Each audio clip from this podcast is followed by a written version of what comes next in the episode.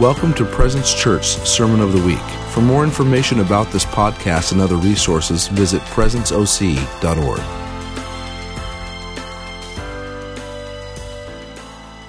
Thank you so much, Pastor Jesse. I am not planning on bleeding for Christ this morning. I will be honest, but I admire the worship leader who did. It's a privilege to be with you guys. I'm excited. I can feel the Holy Spirit. It's a mixture of feeling the Holy Spirit and having way too much coffee too early. I will be honest. I'm trying to discern which one it is. I was sitting there shaking and I was like, I got to stop the quad shot lattes. Quick. It's not ideal for preaching on 2 quad shot lattes. That's 8 shots before 10 a.m. if you're keeping count. But who's keeping count? It's a privilege to be with you guys. I really love your church, to be honest. This feels like a family picnic out here. I actually really love it. Honestly, it just feels so cool to be with you guys. I was trapped in Germany in a house for 3 months alone because that's where I live right now. So it's just cool to be around people again. And I'm an introvert, so that's saying a lot, that I'm excited to see you guys this morning. That's saying something because I was happy for 3 months alone. Any introverts in the place? Yep, you know what I'm saying. Quarantine was a blessing sent from God to me. All the extroverts are not happy right now. But I just want to say I love and honor all your leaders up here. They're incredible. Thank you guys for having me. I love connecting with Pastor Micah and obviously Pastor Jesse. We've known each other for a while, but thank you for having me. It's a privilege to be with you guys, and I'm excited. I do want to, before I go into a message, because I believe I have a word from God for today. If not for you, it's for me. I'm going to be preaching to myself today. I love that the most when I take something out of my secret place and I'm like, I'm going to encourage myself and hopefully some other people can be encouraged along the way. But either way, I'm leaving encouraged today. But before we get to that, last night I was speaking at a church in Yerba Linda, and I don't know about you, but whenever I go into a church service, I'm expectant for the Holy Spirit to move. I don't have to ask God if He wants to heal. I just have to read my Bible and I know that He wants to. I don't believe that we ask God, if it's your will you heal the sick? Because we already know His will. His perfect will is to always heal the sick. Last night, there was a woman who drove 3.5 hours to the service. I mean, that's how good I am at preaching. People drive, I'm joking. I don't know why she came 3.5 hours, but she came. And she had ringing in her ears for 3.5 years, and Jesus healed her in a moment. It's incredible. One of my favorite things is I didn't pray for her, it was somebody in the crowd, which that is what Christianity is. Every one of us can heal the sick. Every single person that came to Jesus received healing.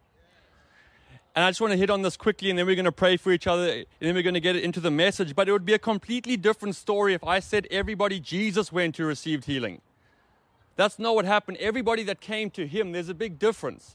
Because if it was everybody that He went to, it would imply to you and I today that He was picking and choosing who is deserving of a miracle. If He was picking, it would be, you've earned your miracle, it's your time for your healing, here it is. But that's not the case of what you see in the Gospels. Anyone that was hungry enough to come into His presence received their miracle. Some things Jesus never said. You haven't earned your miracle. Here's another one He never said. You haven't learned your lesson yet. If God gives sickness, then Jesus was destroying the works of the Father on earth. Some of you missed that, and that was pretty good. If I brought my own encouragement. I've learned. I preach to youth groups. I bring my own encouragement everywhere I go. If you even get a partial amen under your breath in a youth group, you killed the sermon. That's revival in a youth group. Amen. I'm like, God, you moved. You got an amen. But if God gives sickness, Jesus was destroying the works of the Father on earth. The woman with the issue of blood, Jesus didn't go looking for her. Jesus wasn't on a search for the woman with the issue of blood. He wasn't trying to find her. She wasn't on His path. She went looking for Him. She came into the contact with the hem of His garment while He was walking away from her. and then she received her healing. If God had given her sickness, God would have said, Jesus, you ruined the works that I was doing. I'm trying to teach her a lesson and you healed her. A house divided cannot stand. If I told you I have kids, I don't have kids. I plan on getting married first. I'm a pastor, you know. If I had a kid and I said to you, hey, when my kid misbehaves, I break his arm to teach you a lesson. And I said to you, I'm a good father all the time. It wouldn't happen. All the time, you were a good father. You would never say that, but we say God's good all the time, but then we think that he breaks our arms to teach us a lesson. I offended too many of you for so early in the sermon. Normally, I wait to start offending at least till halfway because we can warm up. But this morning, I just felt to go out the gates. So we're going to pray for each other in a moment, and we're going to pray amongst ourselves in the crowd, but we aren't going to ask God if it's his will to heal, and we aren't going to ask him to heal the person next to you. Asking God to heal somebody is like, okay, I'll give you an example. If I said to Pastor Micah, here's my keys, go and move my car. It would be super weird if he walked up to my car and said, hey, bro, can you come and move your car? It would be super weird. Why? Because I've given him the authority and I've told him to do it. So it would be weird for him to ask me to do something I already asked him to do. We do the same thing with healing. God's like, heal the sick. We're like, God, will you please heal that person there? He's like, I told you to do it. One more last fact before we go into healing. Are you ready for one more fact? Yes. Healing the sick was God's idea. How I hear people pray, sometimes it's like we're trying to convince God of this new idea. Right? God, please, please. He's like, I've been telling you to do it for 2,000 years. It's not new to me, it's new to you. God wants you to pray for the person. You don't have to convince him. He's waiting for you to lay your hand on someone. There's that verse, I don't want to get into it because I've got another word. This is for free. This is just the introduction. There's that passage in the Bible where the man comes to Jesus and says, can you heal my son or daughter? I can't remember. And he says, I'll come to your house.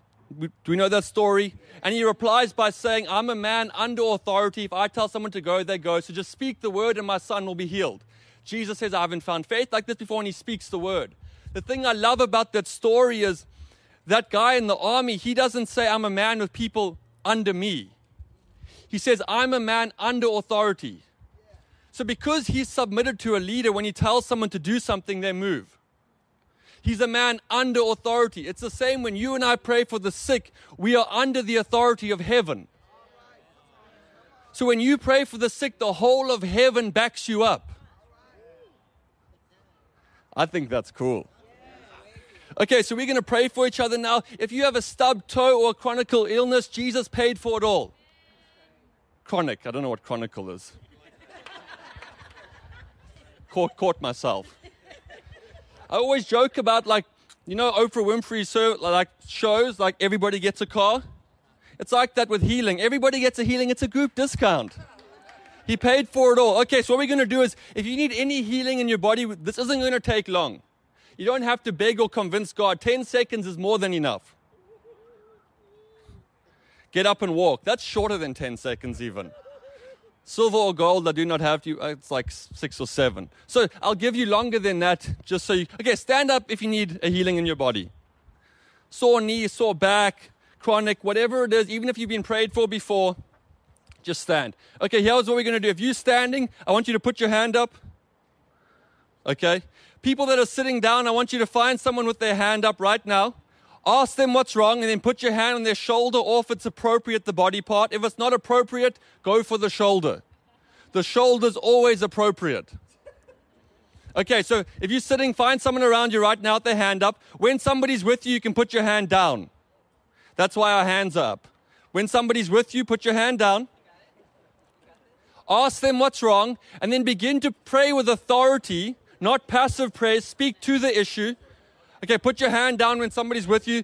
There's some people up front here, some more up here. And then pray for them right now. Find somebody with their hand up. There's still a few other people. I think it's like a three.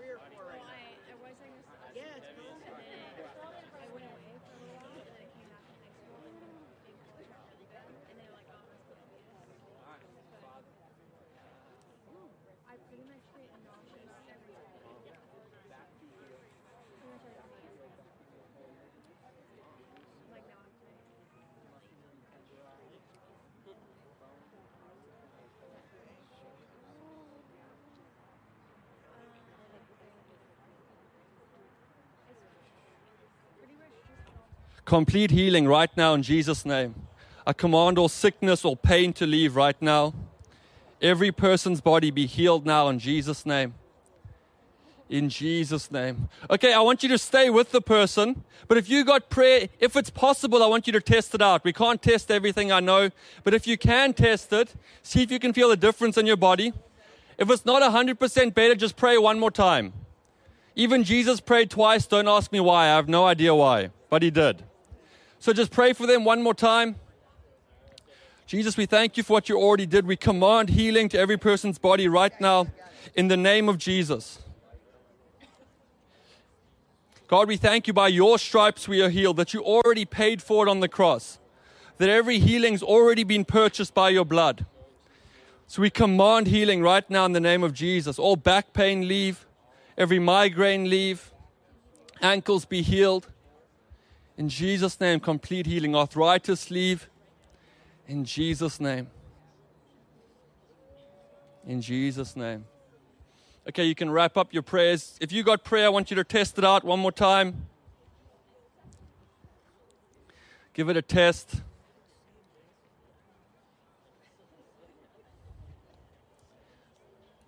Thank you, Jesus. Who can already feel a significant difference in their body? There we go. Amazing. Thank you, Jesus. You too? You too? Wow. What did you get healed of? My ear sounded like a blown speaker. I would hear highs and lows. Okay. I'm hearing mid. Okay. Her ear sounded like a broken speaker, and now she can hear properly. Okay, we'll keep believing for that. That's amazing. You can take your seats. Another one over there. What happened? We have pointing happening. More praying. Okay, thank you, Lord. That's so cool. We can never underestimate that a 10-second prayer from you can change somebody else's life. You just never get used to that. Like her ear sounded like a burst speaker, now she's hearing out of it. That's just cool. And it only took 10 seconds of your time to change somebody else's reality. I don't know, that's pretty wild to me. Okay, if you have your Bibles, you can turn to John chapter 11. I'm actually going to use the story of Lazarus today. But it's not anymore on healing, but... John chapter 11, verse 1. I'm going to read a few verses, then we're going to pray and get into it. Now a certain man was sick, Lazarus of Bethany, John chapter 11, the town of Mary and her sister Martha. It was that Mary who anointed the Lord with fragrant oil and wiped his feet with her hair, whose brother Lazarus was sick. Therefore the sisters sent to him, saying, Lord, behold, he whom you love is sick. He whom you love is sick. I wonder what we would write to God if we were trying to convince him to do a miracle for us. I love this verse so much because I feel when you're a son or daughter of God, you know that it's his love that moves you. An orphan would have said, God, I'm the one who served you. I'm the one who let you stay at my house. Will you heal my brother? But these sisters knew Jesus, and they knew, they said, the one you love is sick. Not the one who loves you. See, they understood that what moves God's heart is not your love for him, but his love for you. How many of us would have said, would you come and heal my brother? I've been to church for many years. I've attended church. I've loved you. I've believed in you. And we would try to convince God to do a miracle for us based on what we've done for him. But that's not what happens here. They know Jesus personally, and they know what moves his heart is his unending love for us. Verse 4, when Jesus heard that, he said, the sickness is not unto death, but for the glory of God, that the Son of God may be glorified through him. Now Jesus loved Martha and her sister and Lazarus. And when he heard that he was sick, he stayed 2 more days in the place where he was. He stayed 2 more days in the place. They sent to Jesus saying, would you heal our brother? And God sends back, the God of the universe, Jesus himself sends back that your brother will be okay. Your brother won't die. He'll be fine. It's not unto death. And we're going to unpack this passage, but first let's just take a moment and pray. Jesus, we love you so much. Holy Spirit, we're thankful for your presence. We're thankful for the miracles that have taken place. We thank you for the greatest miracle of just knowing you, of being restored back to relationship with you, of salvation, of getting to meet the God of the universe. We ask that you'd have this your way this morning. Holy Spirit, we ask that you'd open the Scripture up to us, that you would reveal Jesus to us through the Scripture this morning. In Jesus' name, amen. How many of you grew up in church? Quite a few, okay. There's a few, I was a pastor's kid, I am a pastor's kid. There's a few soul wounds that happen when you grow up in church.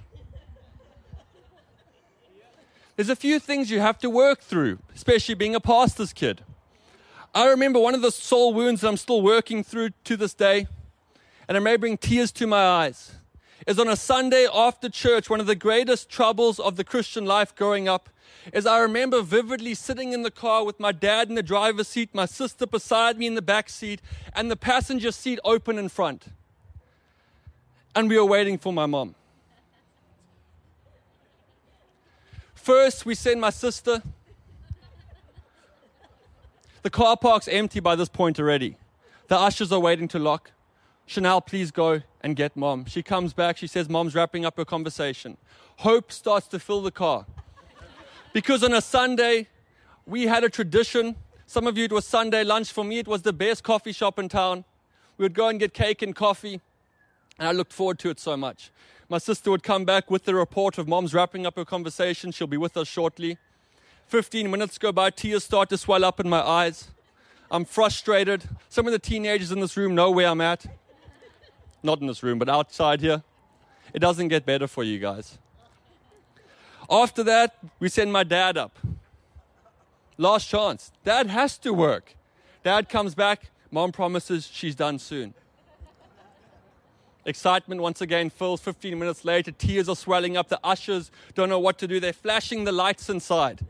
By this point, words don't avail anymore. I'm done trying words. I walk up the stairs. I look at the person she's talking to. I cut her off mid-recipe. I pull her by the arm and we begin to walk. I apologize to the person who was asking for the recipe. Say nothing to my mom. And I drag her by the arm as she turns and says, I'm sorry, I have to go. And to this day, it's hard for me to talk about because it still brings back those memories of my mom lingering at church. And to this day, one of the most frustrating things in my life, not a lot of things annoy me, but top of the list is a lingering person. When you want to go and that person will not stop chatting. I'm like, just say one general goodbye from the door and let's go. But some people don't do that. And as I read this passage, and I came across the passage, and I saw that Jesus stayed for 2 days. I said, not my God. Not my Jesus. It can't be so.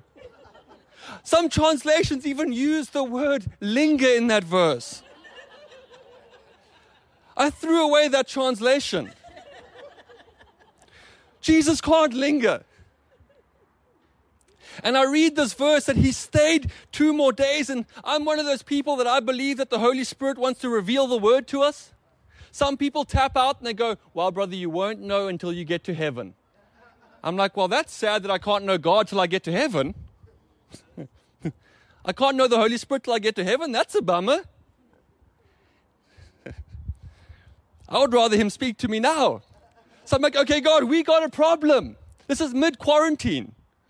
So now I'm going on walks. I live in the middle of Germany, 600 people in my village, more sheep than people.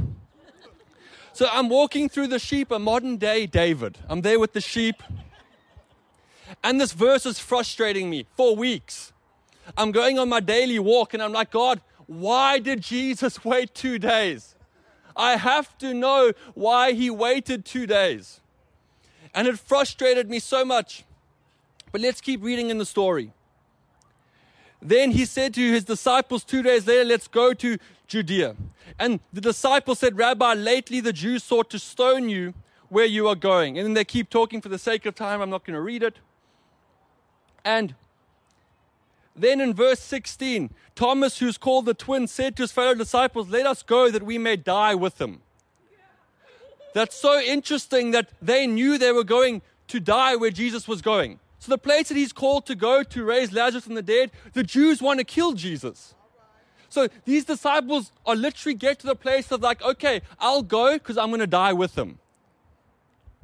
That's wild faith that they were willing to be with Jesus in that situation. I don't know about you, but I would rather be in an almost deadly situation with Jesus than in a safe one without him. I almost feel like it's similar to what Moses said before going into the promised land, where he said, God, I'm not going to go unless you go with me. Because Moses understood that he would rather be in the desert with Jesus than in the promised land without him. These guys are like, yes, it's safe here, but I would rather be risking my life and with Jesus than being safe. And what they decide to do is they decide to go with Jesus. For a moment, I want to change our perspective. Think about Mary and Martha. I think sometimes we don't put ourselves in the position of the family. Think about the fact that Jesus himself said to you, your brother's going to be okay. You got word from the God of the universe. He's going to live, not just the God of the universe, but your friend. And moments, or if not hours later, that promise is completely dead, and Lazarus is literally dead. That's tough. The weeping, the crying, the promise of God is dead in their life. God promised he would live, but he's dead. I read this passage and it felt an awfully lot like 2020 to me. That I had all these promises, these words from God. I thought the year was going to shape out one way, and as I started walking into it, God, what happened? Where are you? Where are the promises that you promised me? You gave me this word. You gave me these promises. I had excitement, and my reality looks nothing like you promised me. Imagine those 4 days. That would be the longest 4 days of their lives as they're waiting. They're crying because of their dead brother, questioning Jesus. I'm sure they had to have questioned Jesus. Wouldn't you? I definitely would. He said that he was going to live. How do you not say, God, you promised he was going to live, but he's dead now? And my hope for today is that we change our perspective as we learn from the story. Because I want us to leave today and change our perspective for 2020. We need to be thankful for 2020. I'm not here to say, hey, 2020, it was a terrible year, it's going to get better. I don't know if it's getting better this year. I hope and pray it does. But I'm thankful for 2020. And as we get into the scripture more and we work towards the end of this time, I hope that the same thing happens to you. So what happens next? These people then come to Jesus. Well, Jesus comes to them. He travels, and by the time he gets to the family, and Mary and Martha are crying with the Jews that wanted to kill Jesus. They're crying together. By the time he gets there, it's been 4 days, the scripture says. 4 days, so it was a 2-day journey. So I started looking into that 2-day journey. He waited 2 days. He traveled for 2 days. Where did he go in those 2 days? What did he do on those 2 days? And as you look in, I'm opening my notebook, even though there's barely anything in there. It just makes people feel more comfortable if you have a notebook. But as he's on this 2-day journey, when you look into scripture, you see on the 2-day journey, 2 miracles take place, which is recorded in Luke, the end of Luke 18 and the beginning of Luke 19, which those 2 miracles are the miracle where Jesus opens a blind man's eyes and he stays at Zacchaeus' house. Those miracles happen on the journey if you look chronologically at how the miracles take place. So now you have to put yourself in the perspective that not only is Jesus delaying to come to you and your miracle hasn't happened and you feel like God lied to you, but now you hear word that he's staying with one of the worst people in town. He's having a sleepover at Zacchaeus' house.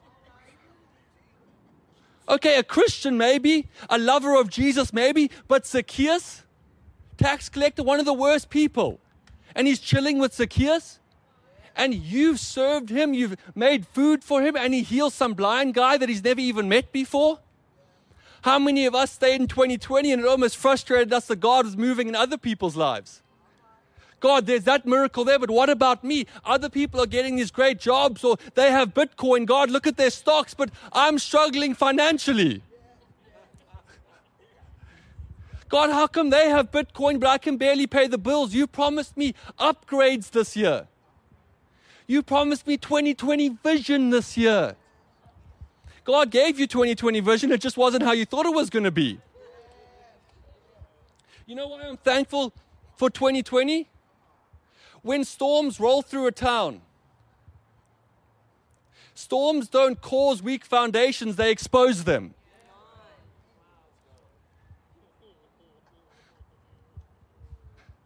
I'm thankful that 2020 exposed some weaknesses in my foundation. When I start not being able to travel, I normally travel 220 days or more a year. When COVID hits and I can't travel, and suddenly I'm like, God, how are you going to provide for me? And I start to worry. God doesn't say, it's okay, you're worrying, it's the storm. He pokes at it and he says, hey, the whole time you were trusting what you were doing instead of trusting me for finances. It exposes a weakness that was already in my life. But what we can do is blame the storm. It's the storm's fault. When God's like, actually, no, just trust me again. Oh. Let's be thankful for 2020. Because he exposed things in our lives. So what happens next? Jesus shows up 4 days later. 4 days, Mary and Martha weeping. They run out to meet him. Still weeping. One of my favorite verses, and people love this verse, verse 35. So Jesus starts weeping when it says Jesus wept. People love it. Here's a little trivia fact for you. Shortest verse in the Bible. If you've never heard that before, you need to watch more sermons because every preacher and their dog says that statement. Jesus wept, shortest verse in the whole Bible. 36, then the Jews said, see how he loved him. One of the things I love about our Jesus, and I feel this from the Lord, I was on a run the other day, Huntington Beach Pier, that's why I kind of look rosy. I did 6 miles. I'm sure you all do, so no problem. I don't want to flex on you or anything, but... 8-minute miles, but it's okay. No big deal. While I was on my run, and I'm thinking about this scripture, and the Lord revealed to me, and I love the fact, because I feel that so many of us are almost discouraged, and you think God's disappointed at how you reacted to 2020. But look at what Jesus does. He doesn't come in and say, I promised he would live. Why are you crying? How could you not have faith? That's not the response of our God. Our God meets them where they're at with tears in his eyes. God is not angry with you. He's not disappointed with you or ashamed at how you handled last year. He meets you where you're at. He meets you with compassion and tears in his eyes because he sees the pain and he sees the struggles that you went through. Hebrews says we don't have a high priest who cannot sympathize with us. I love that Jesus cries instead of rebuking them because he could have easily rebuked them. I told you he would live. Why are you crying? But that's not his response. And I felt like God wanted to lift the burden of shame off of some of you who have been ashamed in yourself and you've been putting shame and condemnation on yourself for how you handled last year. That's not how God views 2020 for you. And what happens next? He walks in and, spoiler alert, he raises Lazarus from the dead. Lazarus comes back from the dead, which is a crazy story, and I read it and I loved it. But the question still is there of why did he wait 2 days? I'm like, Holy Spirit, I love the story. But I've got an issue. Verse 7 is my issue. For weeks, I'm walking with God. I love meditating on Scripture. I'm walking with God. Why 2 days? Holy Spirit, I'm not stopping till I was about to give up 2 weeks and I was about to go, well, I have to wait till I get to heaven. I was almost there. And finally, out of frustration, I moved on. I was like, I'm going to keep reading. That's it. I don't know. Maybe sometime in the future, God will reveal it to me of why Jesus waited 2 days. And as I'm reading John chapter 12, verse 9, now a great many of the Jews knew that he was there, and they came not for Jesus' sake only, but they might also see Lazarus, whom he raised from the dead. But the chief priests plotted to put Lazarus to death also, because on account of him, many of the Jews went away and believed in Jesus. I read that, and it finally clicked in my mind. That they were asking for a miracle that affected their family and they would have seen Lazarus healed or raised from the dead. But God had something much bigger in store for them. God's answer saw a city of Jews meet Jesus. That's why he waited 2 days, because he had something better in store than what they asked for. When God doesn't answer your prayers, it's time to trust that he has a better answer than what you asked for.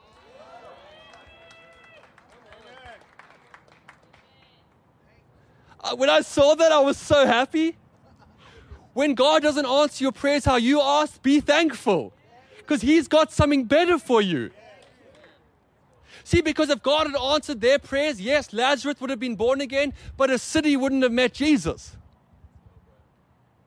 And while I'm on my run yesterday, the Holy Spirit said to me, answers to prayers are coming that affect more than just families. They affect people's communities. God's going to give you breakthroughs that are bigger than just you. Some of you are praying for finances. God's like, I want to give you business ideas that change your neighborhoods. Let's dream bigger. When God doesn't answer your prayers, trust He has more than you asked for. I bet you Lazarus and Mary and Martha, looking back, are thankful that he was dead for 4 days. Now, I'm not saying it was easy in the moment, but I'm saying let's look from a perspective now, looking back, like they would be thankful afterwards, right? Because the Jews that sought to kill Jesus are now saved by their testimony. So I wonder if we look back now at our 4 days, 2020, and we can change our perspective and be thankful for that. And what I love about the story is that we want Jesus to come and change cities, but on account of Lazarus, many of the Jews were saved. He woke Lazarus up, and Lazarus is the one that led the Jews to Jesus. I wonder how many of us needed to be woken up in 2020. How many of us had to be awoken up from nominal Christianity in 2020? God's awakening us to something. God wants to bring a move of God. And I 100% believe that. And yes, the Jesus People movement, all that stuff's happening. I'm going to make a statement and I ask that you don't leave. Do we have a deal? You promise you won't leave. Give me a few minutes, okay? God doesn't send revival. You promised. Stay in your seat. See, I grew up in the church, right? So I've heard about revival all my life. Charismatic church, amazing church, similar to this. Amazing church. And as I started walking with the Lord, I'm reading in the Book of Acts, and everything that we call revival, I see the fingerprints of revival right throughout the Book of Acts, right? Healing the sick, prophesying, demons coming out, families being restored, people saved, governments being changed. Revival falls somewhere in there generally. And as I'm reading the Book of Acts, I can't find the word revival in there, which is fine. I see the fingerprints, but I can't see the word. And the Holy Spirit spoke to me and He said, what you call revival, the early church called Christianity.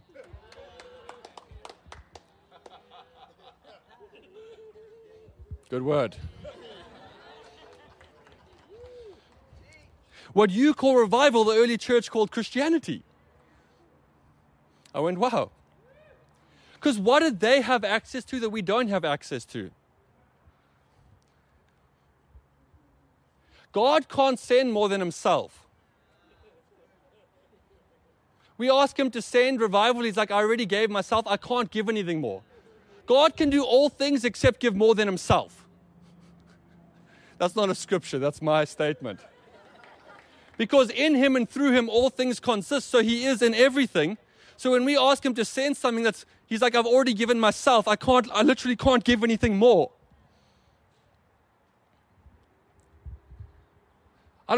God doesn't send revival. He sends His Spirit and we become revival. I hope you're glad you didn't leave. So we need the Holy Spirit to come and touch us, yes. But when He touches us, it's on us to go and see revival. It's on us to make a move. It's on us to go to the Jews. On account of Lazarus, many of the Jews were saved. I wonder if God can use 2020 to wake us up, to then go out and see revival through our personal lives. Because God wants to use you. And I pray that our perspective for 2020 would shift, because I believe God built things in your life and matured you in 2020 that would have taken years outside of 2020. I look at those areas of my life that I grew in and I'm like, that would have taken years outside of 2020. Years I matured in because of hard times. Perseverance creates character. I don't know how many of you had to persevere in 2020, but I did. And the more you persevere, the more character it creates in you. Romans 8:28 says, God makes all things work together to those who are called according to His purpose. If you're struggling for hope in this season, let that verse become a foundation for you. Romans 8:28. He works all things together for your good. That's a wild promise that no matter what happens, it doesn't matter how bad it is, he'll turn it for our good. That means he didn't kill Lazarus, but he'll make it work together for Lazarus' good. He didn't send COVID, but he will make it work together for your good. All things. So no matter how bad things get, I go, thank you, God, because something's coming. The worse it gets, the more he can turn it around. When the enemy attacks me, I get excited. Because I know God's going to turn it around for my good. So I wonder how you've been attacked in 2020. Let's change our perspectives and be like, no matter what happened, God's going to turn it around for my good. I want us to be hopeful for this year. And again, not hopeful because I'm promising everything's going to get better, but hopeful because he who lives in you is greater than he who lives in the world. When times like this happen and we go through hard times, that's our time to shine. If a hurricane ravaged through a town and there was a few houses left standing and every other house was torn to the ground and 5 or 6 houses were left standing, people would come around saying, why is your house still standing? Who built your house? Oh, the person who built my house, the person who built my foundation is Jesus. That's why my house is still standing. We should be thankful for the storm because we're the only ones that have real peace. So while the world falls apart and realizes their foundations are on sand and we built on the rock and still standing, we should be so thankful because we get to finally stand. Christianity was birthed in one of the hardest times in history and we're called to thrive in hard times. This is our time to thrive. Because people all around you are broken, hurting, lacking peace, and those temporary things, those sand castles they were building on the beach are now being destroyed by storms. And they're hurting and looking for peace, and you the one that has it. The sand castles are getting destroyed right now by the waves. But thank God we didn't build sand castles. Can you feel hope coming back? I want to restore hope that, yes, the 4 days was tough, but something's coming which is much better.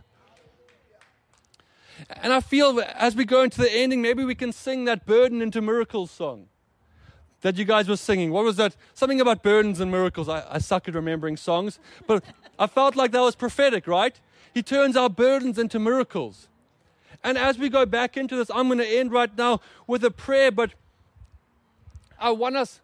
Sometimes in churches, where I grew up in church, Lord, we want an encounter with God, which I'm all about encounters with God. But I wonder if today it can simply just be us changing our perspective. Yes, we're going to pray. Yes, we're going to sing the song. And I pray as we sing this song, you would ask God to change your perspective. That yes, things were hard, but he can turn those burdens into miracles. Where you've been discouraged, maybe you didn't get that job you believed in, but God did something in your family he couldn't have done if you got the job. Maybe a greater job is coming. That we would trust Romans 8:28. I want to read it to us one more time before we read it, before we worship. I'm sure many of you know this verse, but sometimes that's one of the hard things is when we know verses. When we know the word, but it's not really truth to us. What if whenever something went wrong in your life, you got excited? Because that's what knowing this verse would look like. That's not unreasonable faith. The renewed mind gets excited when something goes wrong.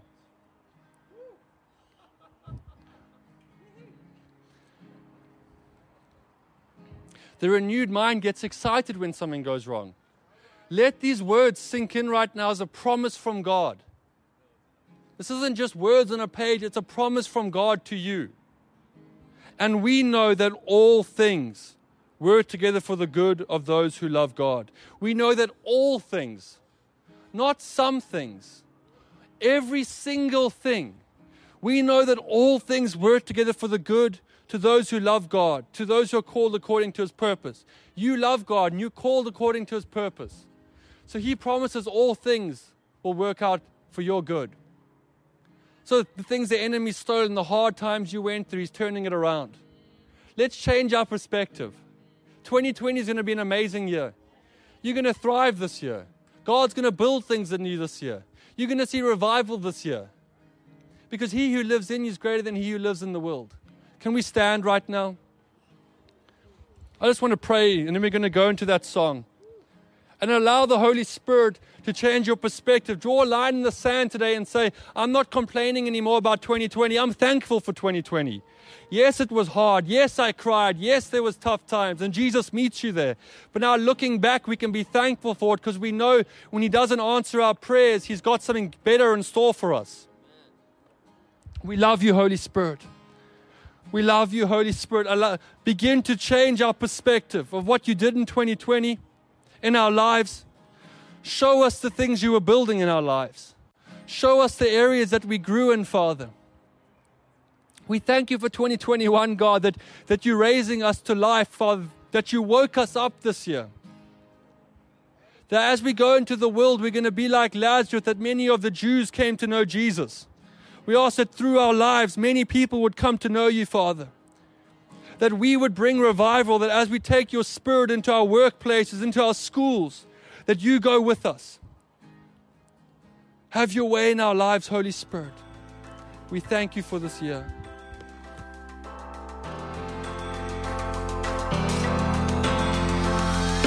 Thanks for listening to the Sermon of the Week. Be sure to visit our website at PresenceOC.org to find out more about Presence Church.